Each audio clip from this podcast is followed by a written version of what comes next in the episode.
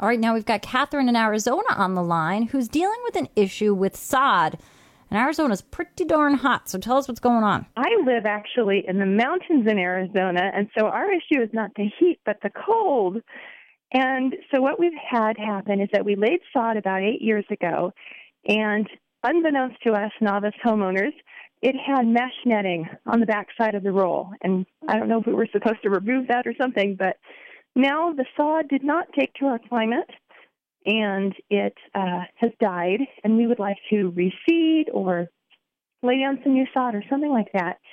But in order to prepare the soil and till it and all of that, I just don't know what to do because there's this mesh netting all over the ground, and in, in some areas it's exposed, in some areas it isn't. But I just wondered what your advice would be. So the sod never really bit, so to speak. It never really grew through the mesh netting and, and connected with the soil below. Not not really. I mean, it did in some areas, but it just did not grow well for our climate. It couldn't handle the winters. It just wouldn't recover. Well, I mean, the first thing you want to do is a soil test. You can, you know, sometimes your county extension services and, and services like that will, will do the test for you or have a landscaper do the test. But you need to know what's in that soil and how to adjust the pH to get it just right to reseed. Yeah, to fertilize correctly and right. You know, otherwise you might not be giving it the stuff that it needs and it won't grow. Yeah, you're working blind. Now, the other thing to keep in mind is that the best time to do this is not the beginning of summer. The best time to do this is in the fall when it's a little cooler out because even if you did everything right and it started to grow, the intense heat that follows a month or two down the line will burn it out and kind of ruin all the good work that you did. So I would spend this summer getting the information that you need to kind of come up with a plan. Now, in terms of whether or not you remove the old sod or not, if it's really loose and disconnected and not really knitting and sort of sitting on top, then in that case I would take it out and then prep the soil below. If it has connected, then I would leave it. Now, if you have sod, is it weedy? Is it also weedy, Catherine? There are lots of weeds.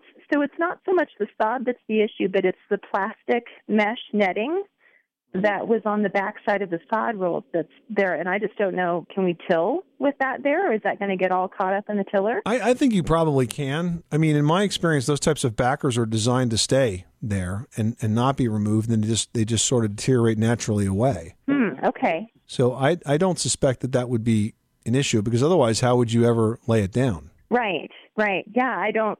I don't know. I didn't know what was supposed to be common. Just that it hasn't degraded at all. Um, after eight years, it's still totally there. Well, here's an idea. One of the things that you could do is you could um, rent um, a seeding machine that, that slices the lawn.